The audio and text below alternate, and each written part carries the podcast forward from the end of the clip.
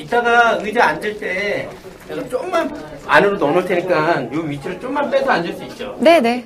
음, 여기 앵글에 걸려서. 네. 네, 안녕하세요. 화요일의 그녀 김정은입니다. 자, 더운 여름날. 자, 계속해서 폭염이 이어지고 있습니다. 오늘 그래도 소나기가 지나가면서 조금은, 아주 조금 더위가 꺾인 모습인데요. 그래도 여전히 열대야에 고생을 하고 계시죠?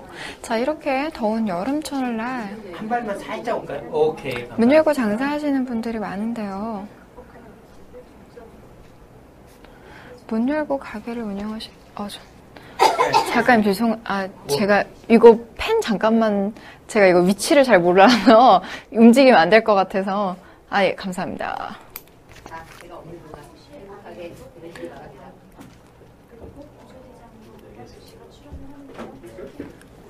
네, 더.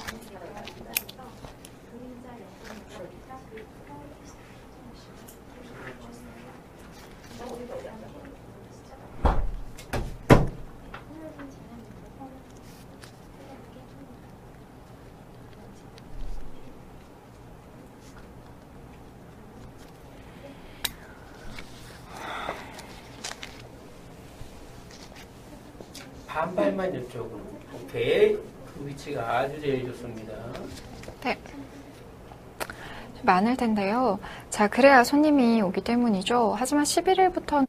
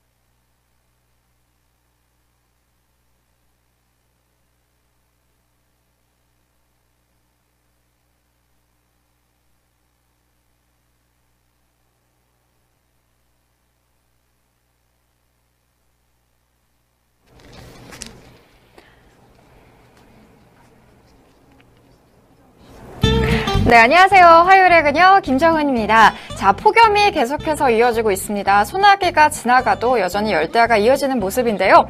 이렇게 더운 여름날 문을 열고 이제 가게 영업하시는 분들 많으시죠? 그래야 사실은 손님을 끌기 굉장히 좋잖아요. 근데 11일부터는 과태료를 물 수도 있다고 하니까요. 조심하시길 바랍니다. 자, 우리나라 게임 산업이 계속해서 발전을 하고 있다라고 얘기를 하지만 여전히 세계적인 기업들과 상대하기에는 부족한 점이 있는데요. 과연 뭘까요? 저희가 뉴스 초점 시간에 다뤄드리도록 하겠습니다. 자, 이제 화요일이 기다리는 이유 다들 알고 계시죠? 오늘도 재미있는 영화 소식 준비가 되어 있습니다. 잠시만 기다려 주시기 바랍니다. 혹시 아직 카톡 추가 안 하셨나요? 그러면 저희 꼭 카톡 추가해 주시고요. 저희가 실시간으로 답변 드리고 있습니다. 문자로도 제보 사연 받고 있으니까요. 꼭 연락 주시기 바랍니다. 기다릴게요.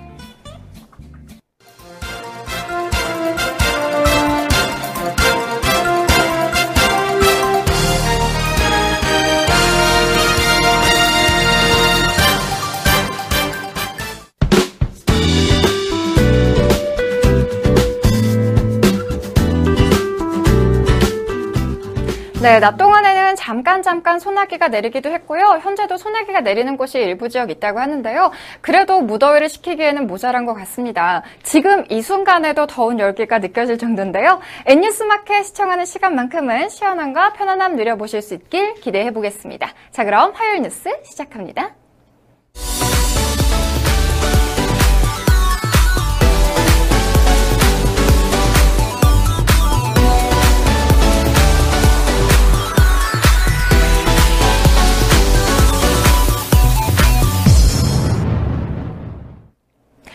새누리당 신인 대표의 이정현 의원이 당선됐습니다. 새누리당은 오늘 제4차 전당대회를 열고 당대표를 선출했는데요.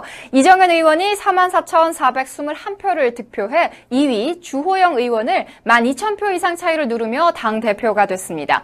친박계로 분류되지만 호남 출신이라는 점에서 지역주의를 깼다라는 평가도 받고 있는데요. 이정현 의원은 당선 소감에서 섬기는 리더십으로 내년에 대선에서 승리하겠다고 다짐했습니다. 새누리당은 당대표와 함께 최고위원 선출도 함께 진행을 했는데요. 조원진, 이장우, 강석호, 최연애 의원이 당선됐으며 천연 최고위원회는 유창수 후보가 당선됐습니다. 신입 당대표로 선출된 이정현 의원은 박근혜 정부에서 청와대 홍보수석을 역임하며 친박계로 꼽히지만 당대표 경선 과정에서는 개파 논쟁을 피해왔습니다. 대신 시간을 내 배낭을 메고 전국을 찾아다니는 민생 행보로 독자적인 걸음을 해왔습니다. 또한 계파 논쟁을 피하면서 비엘리트 출신, 비영남 출신 정치인으로서의 자신의 human story를 강조하고 섬기는 리더십을 내세운 것이 당선에 주효했다라는 분석입니다. 한편 오늘 새누리당 전당대회에서는 박근혜 대통령이 참석해 분열과 갈등을 야기하는 정치도 끝내야 한다면서 저는 이러한 정치의 변화를 이뤄내는 것이야말로 새누리당에 주어진 소명이라고 믿는다고 단합과 변화를 강조했습니다.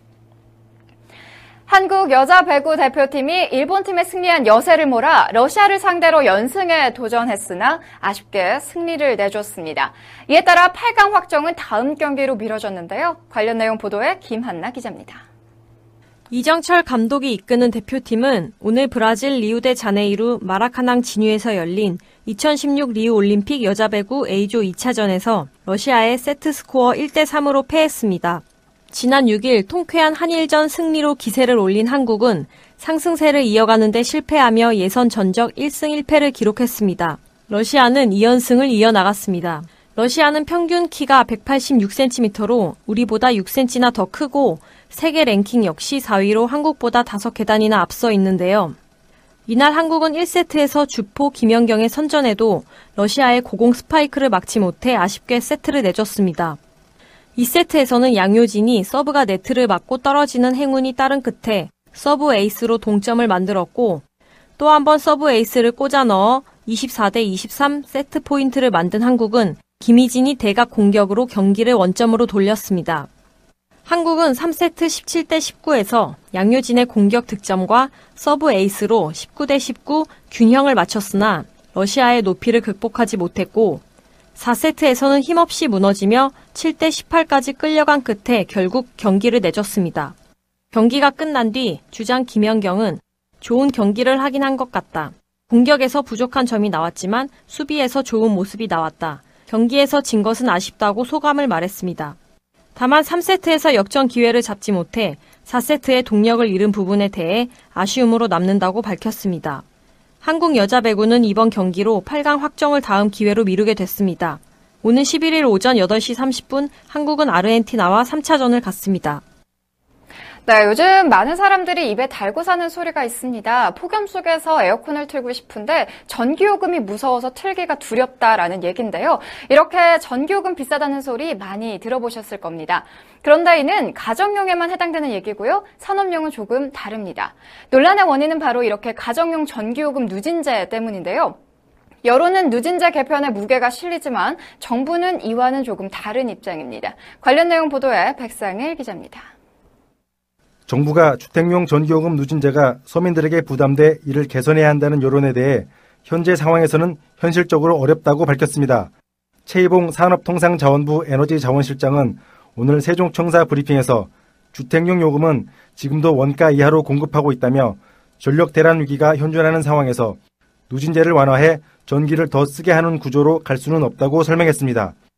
2007년부터 현재까지 6단계의 누진요금 체계로 운영되고 있는 우리나라 주택용 전기요금은 최저 구간과 최고 구간의 누진율이 11.7배에 달합니다. 단계가 올라갈수록 수배씩 요금이 비싸지는 것입니다. 그러나 산업용 전기요금에는 누진제를 적용하지 않아 가정용과 형평성 논란도 불러일으키고 있습니다. 이러한 논란이 있지만 누진제 개편이 어려운 이유에 대해 최이봉 실장은 누진제를 개편하면 결국 전기를 적게 쓰는 사람에게 요금을 많이 걷어 전력 소비가 많은 사람의 요금을 깎아주는 부자 감세 구조가 될 수 있다고 말했습니다.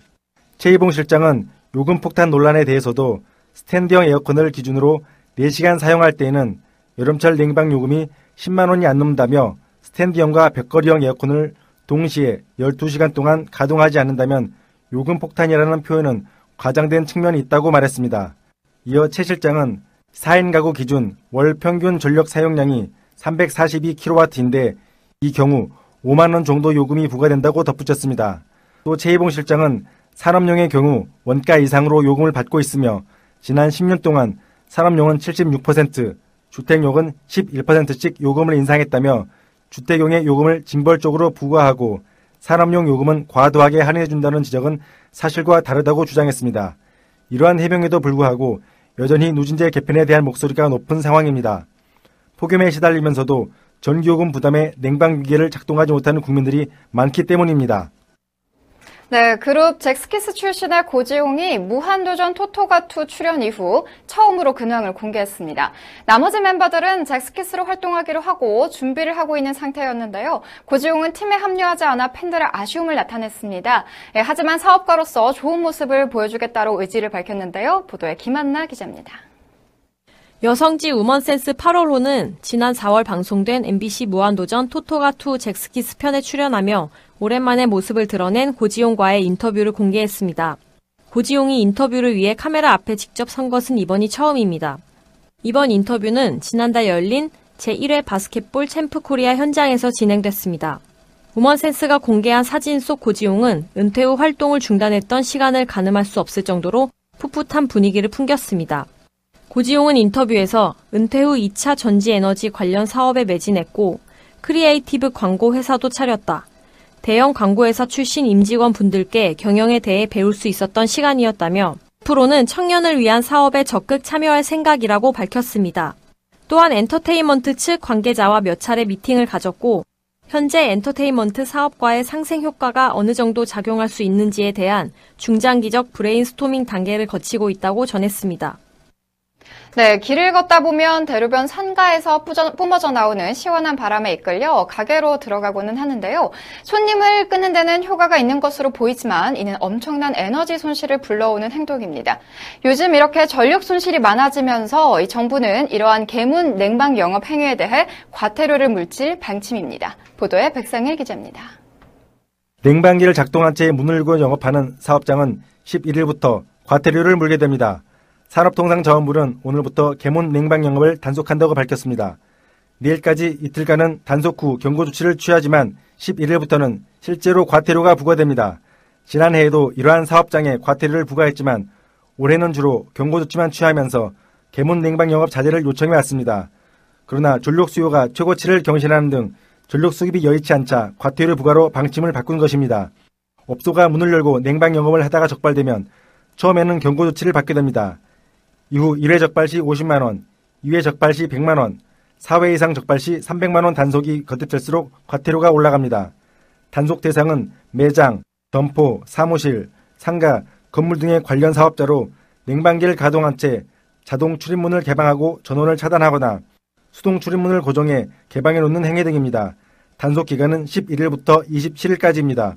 점검은 각 상권을 담당하는 해당 지자체가 수시로 추진하며 정부도 지자체, 한국에너지공단 등과 함께 합동 점검반을 구성해 주기적으로 점검할 계획입니다. 이와 함께 정부는 민간과 공공기관에도 절전 참여를 촉구하기로 했습니다. 공공기관 에너지용 합리화 규정에 따라 공공기관 냉방 온도는 28도씨 이상으로 유지해야 합니다. 정부는 민간 부문도 적정 냉방 온도를 26도씨 이상으로 유지하도록 권장할 계획입니다.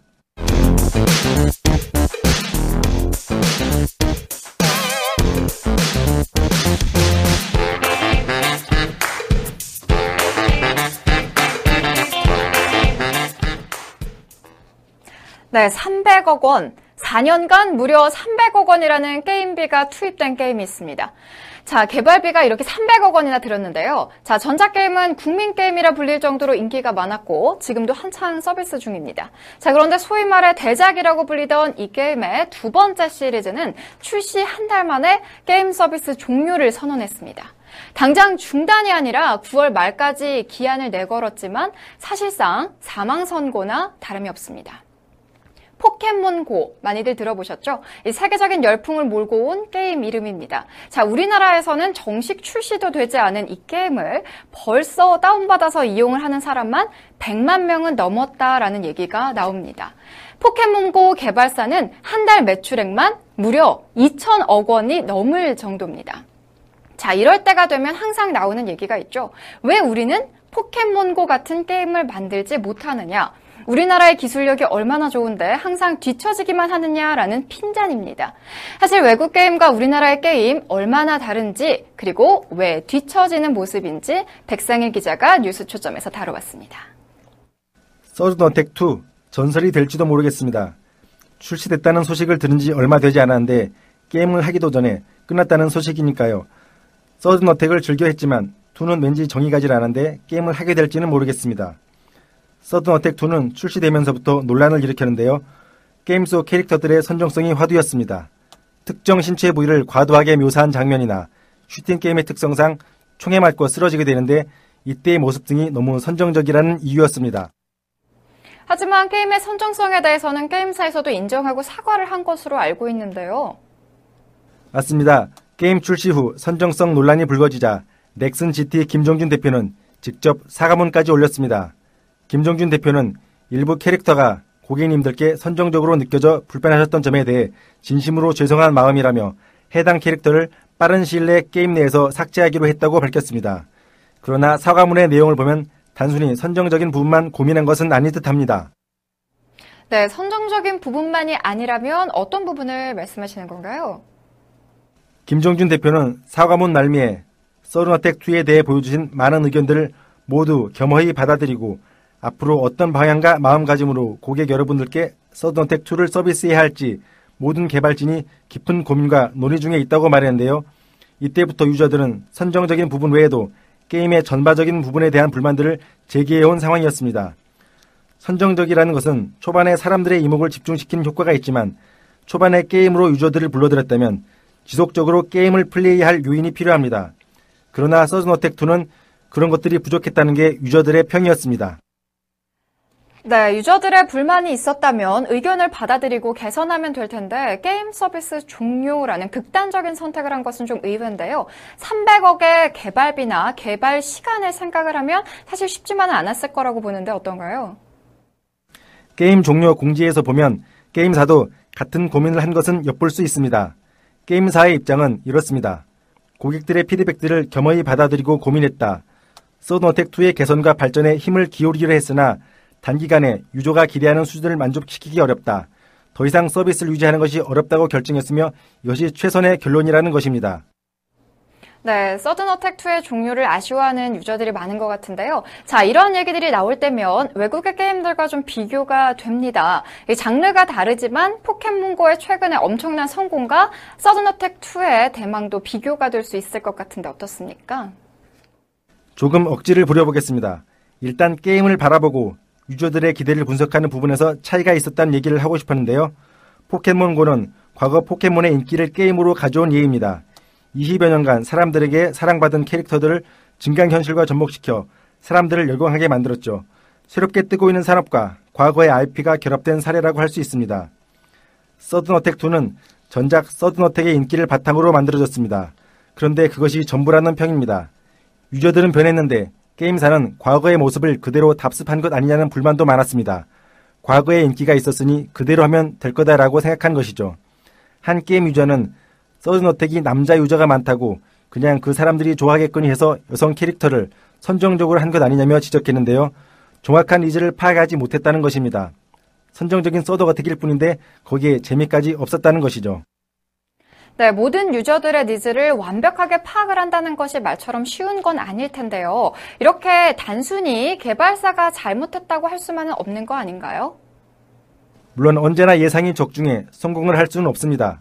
이번엔 실패했지만 다음번엔 성공할 수도 있고요. 서든어택 2보다 한 발 앞서 출시된 슈팅 게임이 있습니다. 블리자드에서 출시한 오버워치인데요. 그 인기가 대단합니다.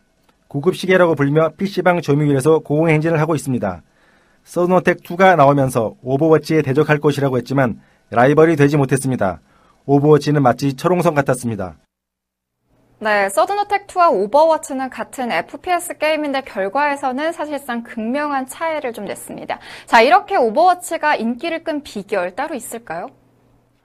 세계적인 게임 회사 블리자드에서 출시한 게임이라 기대감도 컸지만 일단 재미있다입니다. 주변에서 오버워치를 즐기는 사람들 봐도 한번 게임을 하면 두세 시간은 기본적으로 게임을 즐기게 되더랍니다. 해외에서 개발된 게임이지만 우리나라의 실정에 맞게 현지화를 잘 시켰다는 평도 받고 있습니다. 그만큼 한국 유저들의 성향을 파악해 게임에 반영했다는 것입니다. 자, 그럼 소비자가 원하고 재밌어하는 요소들을 결합시키면 좋은 게임이 그 좋은 게임이 나올 수 있다라는 얘기인 건가요? 좋은 요소들 결합하면 물론 좋은 결과물이 나올 수 있지만 그게 무작정 따라하기에 그친다면 필패할 가능성이 높습니다. 포켓몬고가 인기를 끌자 얼마 지나지 않아 뽀로로고라는 게임이 출시된다는 발표가 있었습니다. 포켓몬 대신 뽀로로 애니메이션의 캐릭터들을 잡는 것이 주요 내용입니다. 개발사 측에서는 교육적인 내용을 추가해 포켓몬고와 차별점을 둘 것이라고 했지만 여기까지만 보면 단순한 모방 수준에 불과합니다. 포켓몬고가 포켓몬의 인기를 이용해 성공했다. 그럼 우리는 포켓몬고를 따라서 뽀로로의 인기를 이용하자. 게임 방식은 포켓몬고와 같이 증강현실을 이용하고 너무 따라하면 그러니까 교육도 추가하자. 이렇게 보일 수밖에 없는 것입니다. 자, 무작정 따라하기라. 자, 따라하다가 망한 사례는 예전에도 좀 있었잖아요. 사실 비아냥거리는 말로 명텐도라는 말도 있지 않았었나요? 네, 이명박 대통령 시절 이야기인데요. 이명박 전 대통령의 한마디에 급조된 국산 게임기입니다. 당시에 이명박 전 대통령이 우리는 왜 닌텐도 같은 게임기가 없냐는 이 말에 국산 휴대용 게임기가 이슈가 됐습니다. 명텐도라고 불리는 이 게임기 GP2X 위즈를 만든 개발사는 사실 국내 게임 업체 중에서는 선두 주자격인 업체였습니다. 나름 하드웨어적인 면에서는 신경을 쓴 모습이지만 결과는 참패였습니다. 바로 소프트웨어의 부족이었습니다. 닌텐도를 통해 즐길 수 있었던 게임과 명텐도는 비교 대상이 아니었죠. 게임기만 개발하면 되는 것이 아니라 게임을 개발하고 유저들의 needs를 파악하는 것이 선행되었어야 한다는 것입니다. 네, 우리나라 게임 산업이 분명히 성장을 하고 있지만 이렇게 실패하는 모습도 좀 보이고 있습니다. 자, 이게 무조건 게임 개발사만의 문제는 아니겠죠? 물론 게임사들이 좋은 게임을 만드는 것이 우선이겠지만 좋은 게임을 만들지 못하게 하는 환경적인 요인도 무시할 수 없습니다. 정부나 사회에서는 게임을 좋지 않은 놀이로 인식하고 있습니다. 가끔 뉴스를 보면 게임 때문에 폭력적이 됐다거나 문제를 일으켰다는 얘기가 나오기도 하는데요. 그럴 때면 어김없이 게임을 규제해야 한다는 목소리가 커집니다. 정부에서도 게임 산업을 규제하는 내용들이 많고 그러면서도 게임 산업은 또 발전시켜야 한다는 이중적인 목소리를 내고 있으니 개발사 입장에서 쉽지 않은 상황입니다. 네, 그렇군요. 자, 우리나라의 게임 산업이 발전하기 위해서는 우리 사회의 의식 수준이 바뀌고 정부의 지원도 늘어야 할 필요가 있겠네요. 물론 게임 개발사들이 항상 좋은 게임을 만들려는 노력을 지속을 해야겠다라는 생각도 듭니다. 자, 백상일 기자 얘기 잘 들었습니다.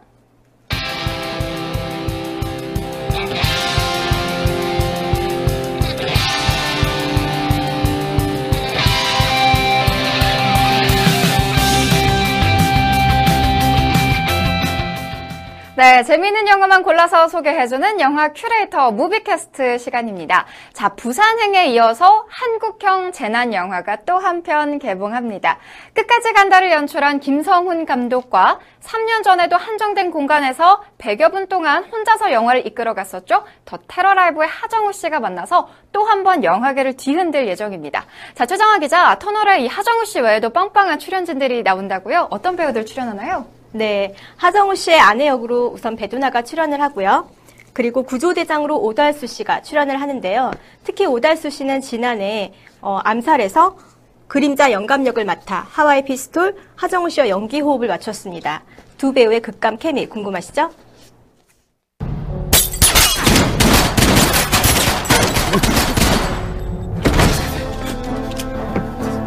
하와이 피스톨 조선 사람이라던데요. 얼굴은 아무도 못.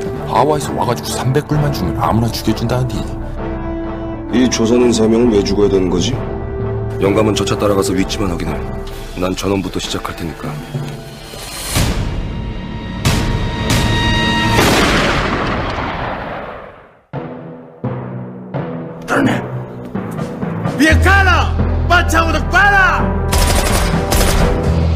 가만 있어 봐라.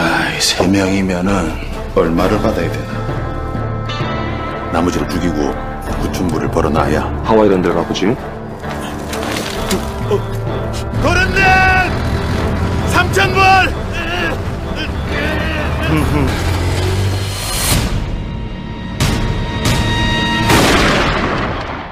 오달수 씨는 배두나 씨와도 인연이 있는데요. 10년 전에 영화 괴물에서 배두나 씨와 만났습니다. 당시 괴물 목소리를 오달수 씨가 연기했었죠. 네, 하정우, 오달수, 그리고 아, 배, 배두나까지 충무로 연기신들이 여기다 모였습니다. 자, 김성훈 감독은 굳이 이유를 설명하지 않아도 어느 감독이든 캐스팅하고 싶은 배우들이라고 극찬을 했는데요. 세 배우의 압도적인 연기 몹시 기대됩니다. 영화 터널은 무너진 터널 안에 고립된 한 남자와 점점 변해가는 터널 밖의 이야기를 그린 real 재난 영화인데요. 소재원 작가의 소설을 원작으로 한 실화 같은 리얼리티와 사회에 대한 냉소적인 시선, 거기다 유머까지 살아있는 영화 터널 지금 시작합니다. 파도 대리점 이정수입니다. 자동차 영업사원 하정우는 큰 계약을 성사하고 들뜬 기분으로 집으로 가던 중 갑자기 무너져 내린 터널 안에 홀로 고립되고 맙니다.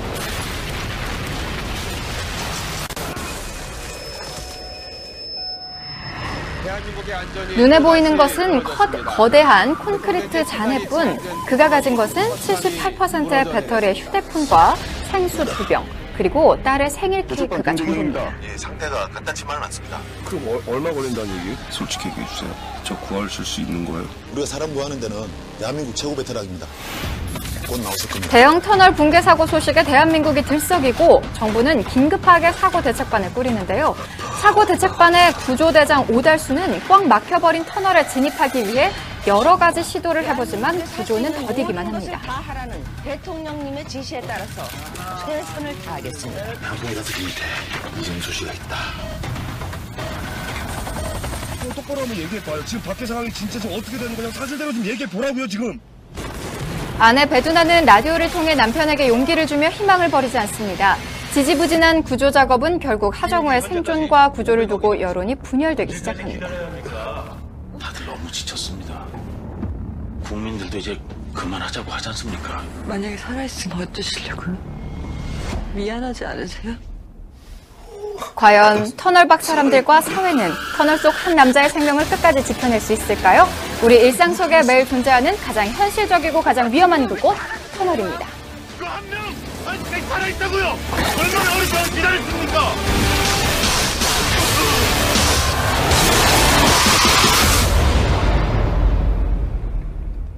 2014칸 국제영화제 초청작이자 청룡영화제 각본상을 수상했던 영화 끝까지 간다를 연출했던 김성훈 감독이 터널을 연출했습니다. 그간 우리가 보아왔던 보통의 공식을 단번에 깨버린 김성훈 감독의 끝까지 간다. 과연 어떤 영화인지 잠깐 보고 갈까요? 참나 진짜. 도대체 지금 어디야? 엄마 지금 입간해야 된다는데. 미안해 엄마.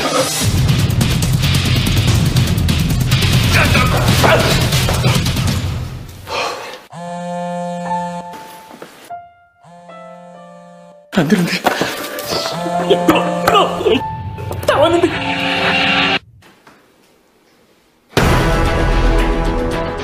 변호사님? 미제 사건하고 공소시효 얼마 안 남은 사건들인데 뺑소니 자수하면 몇 년 살지? 교통사고 신고가 들어와서 확인 나왔습니다.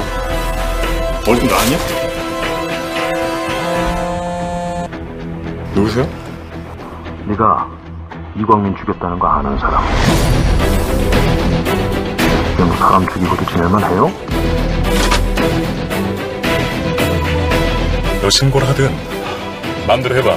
넌더 이상 말로 안 한다고 그랬지? 제보 들어왔다 둘이나 죽인 유력한 용의자야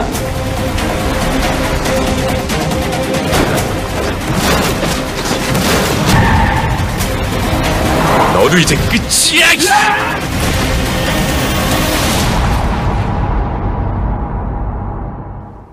네, 장르 비틀기의 귀재 김성욱 감독은 영화 끝까지 간다에서 반전과 긴장감 넘치는 순간에 웃음 코드를 넣는 예측 불허의 장면을 연출했었는데요. 자, 최정화 기자, 영화 터널에서는 이 김성욱 감독이 재난 영화라는 장르를 어떻게 파괴를 했나요? 네, 터널에서는 재난 영화의 뻔한 공식, 공식들은 찾아보기 힘듭니다. 거대한 재난, 수많은 피해자, 그리고 마지막으로 극복. 이러한 틀에 박힌 어, 영화는 스토리는 이 영화에는 없습니다. 그 첫 번째 파괴점은 한 사람입니다. 기존 재난 영화가 수많은 희생자가 발생하는 대규모 참사를 그렸다면 터널은 단 한 사람만을 고립시킵니다. 네, 김성우 감독은 이렇게 말합니다. 인간의 생명은 숫자로 환산할 수 없는 가치인데 희생자 수를 따지는 것은 무의미하다. 오히려 한 사람이 거대한 재난을 홀로 마주쳤을 때 외로움이나 두려움은 더 배가 될 것 같다라는 생각이 들었다. 터널의 두 번째 파괴점은 주인공이 우리와 같은 보통 사람입니다.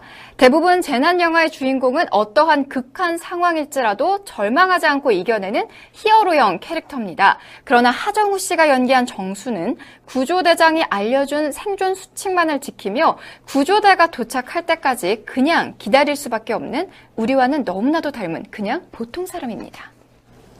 네, 세 번째 파괴점은 극복입니다. 대부분의 재난 영화는 참사를 극복해가는 모습을 모습에 중점을 둡니다. 그러나 터널은 극복하는 모습보다는 힘없는 인간은 적응을 택할 수밖에 없습니다. 살아남아야 하니까요. 연결이 끊어진 서로 다른 두 공간은 시간이 흐를수록 지쳐가게 되고 서로 다른 목소리를 냅니다. 사람들은 점점 이기적으로 변하고 결국엔 손가락 공포가 시작됩니다.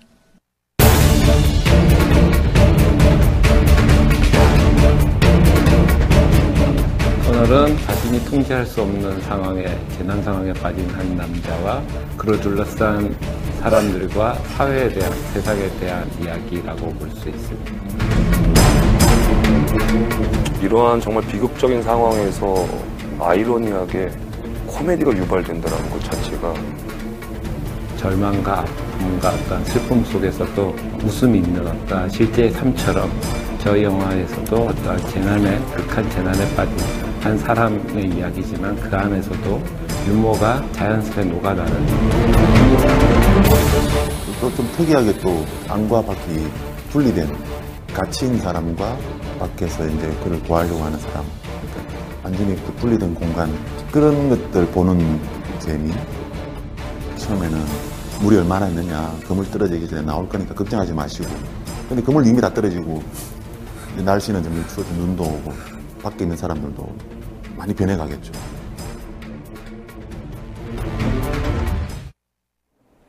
네, 사방이 꽉 막힌 터널 속 이렇게 한정된 공간을 소재로 한 독특한 해외 영화 한 편이 있습니다. 바로 2010년에 개봉한 베리드인데요. 이건 무너진 터널 속보다 더 갑갑한 공간입니다. 바로 땅 속에 묻힌 관 속에서 주인공이 구조를 요청하는 재난 영화인데요. 사실 보는 것만으로도 이미 생각하는 것만으로도 이미 숨이 턱 막히는 것 같은데요. 요즘 같은 찜통 더위에는 정말 보고 싶지 않은 영화죠. 그래도 궁금하니까 우리 조금만 보고 올까요?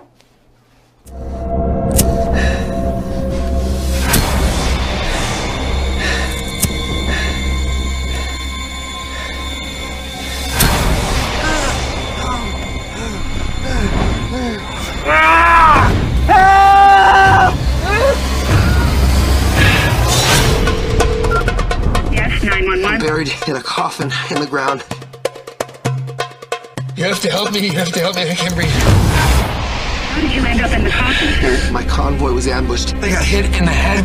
I blacked out, and that's the last thing I remember. I'm being held for ransom. I need $5 million, or I'll be left to die here. Okay, Mr. Conroy. Wait, wait, hold on, hold on. Wait, wait, wait, wait. I need to know my name. What's going on right now? Where is the money?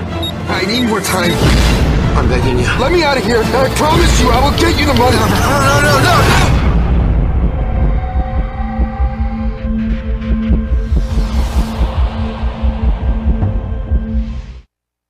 와, 정말 폐쇄 공포증이 있는 분들은 이 영화 보시면 안 될 것 같다라는 생각이 들 정도네요. 이 베리드의 라이언 레이놀즈만큼은 아니지만 이 사방이 무너진 돌로 꽉 막힌 터널 속의 밀폐 공간도 만만치 않을 것 같은데요. 과연 하정우 씨는 어떻게 이 영화를 끌어갈까요? 혼자 연기하는 게 아, 참 쉽지 않겠다라고 생각이 들었는데 이 외부에서 오는 점점점 무너지고 있는 이 상황 자체가 어, 저에게는 또 다른 상대 역이었던 것 같아요. 그 현장에서 느껴지는 그 순간에 나 이것을 잘 포착해서 어, 정호 씨가 새로운 창조적인 모습들을 또 보여준 것 같습니다.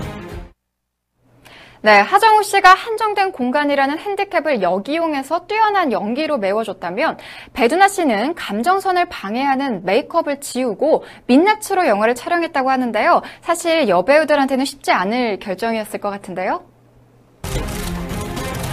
저의 딱 하나는 울지 말자였거든요. 절대 카메라 앞에서 울기가 싫었어요. 더 의연해야지, 강해져야 되는데, 이제.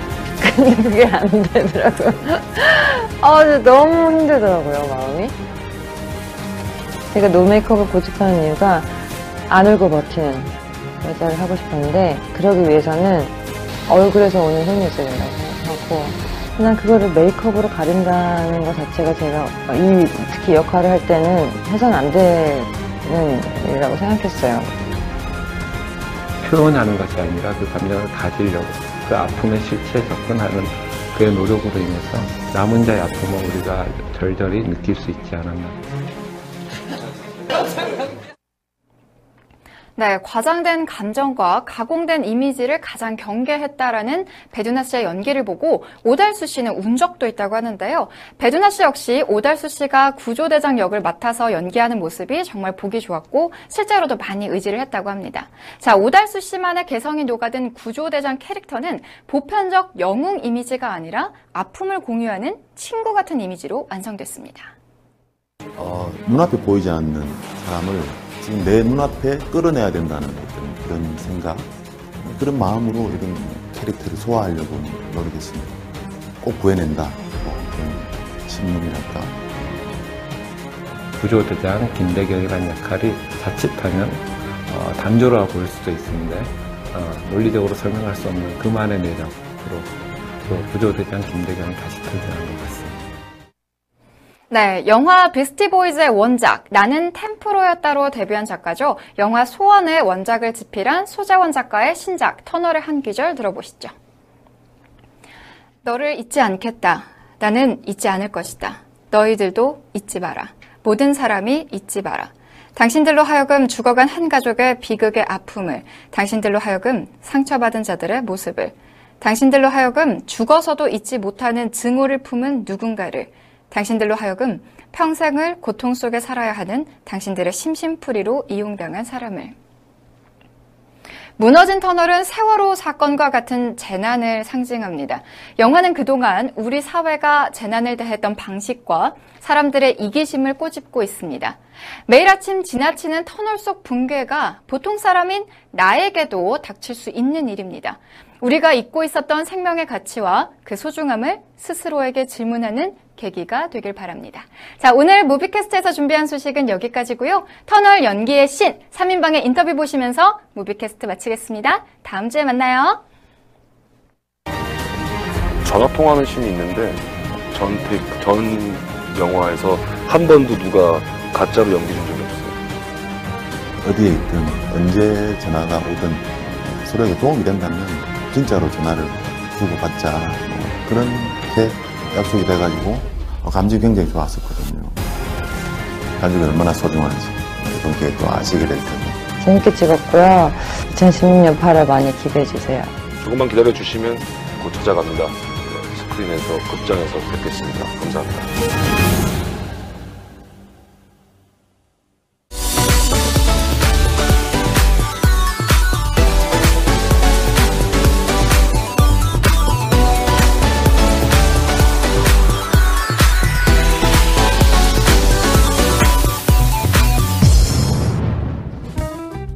네, 정부가 전기요금 누진제는 못 바꾸겠답니다. 자, 개편을 하면 부자가 적게 내고 서민들은 부담이 더 커지기 때문이라는데요. 사실 이게 무슨 소리인지 잘 모르겠습니다. 자, 그리고 언제부터 부자에게 돈을 더 많이 걷고 서민들에게는 적게 걷었는지도 사실 모르겠습니다. 정말 그게 걱정이라면 사용량 누진제가 아니라 재산 누진제를 적용하면 되지 않을까요? 많이 벌면 많이 내고 적게 벌면 적게 내고 그러면 그렇게 걱정하는 사용량도 줄일 수 있고 부자 감세 논란도 없게 되고 그런 거 아닐까요? 자, 언제나 사람이 먼저인 방송 변화를 두려워하지 않는 뉴스 이상으로 N뉴스 마켓 화요일 방송 마치겠습니다. 시청해주신 여러분 고맙습니다.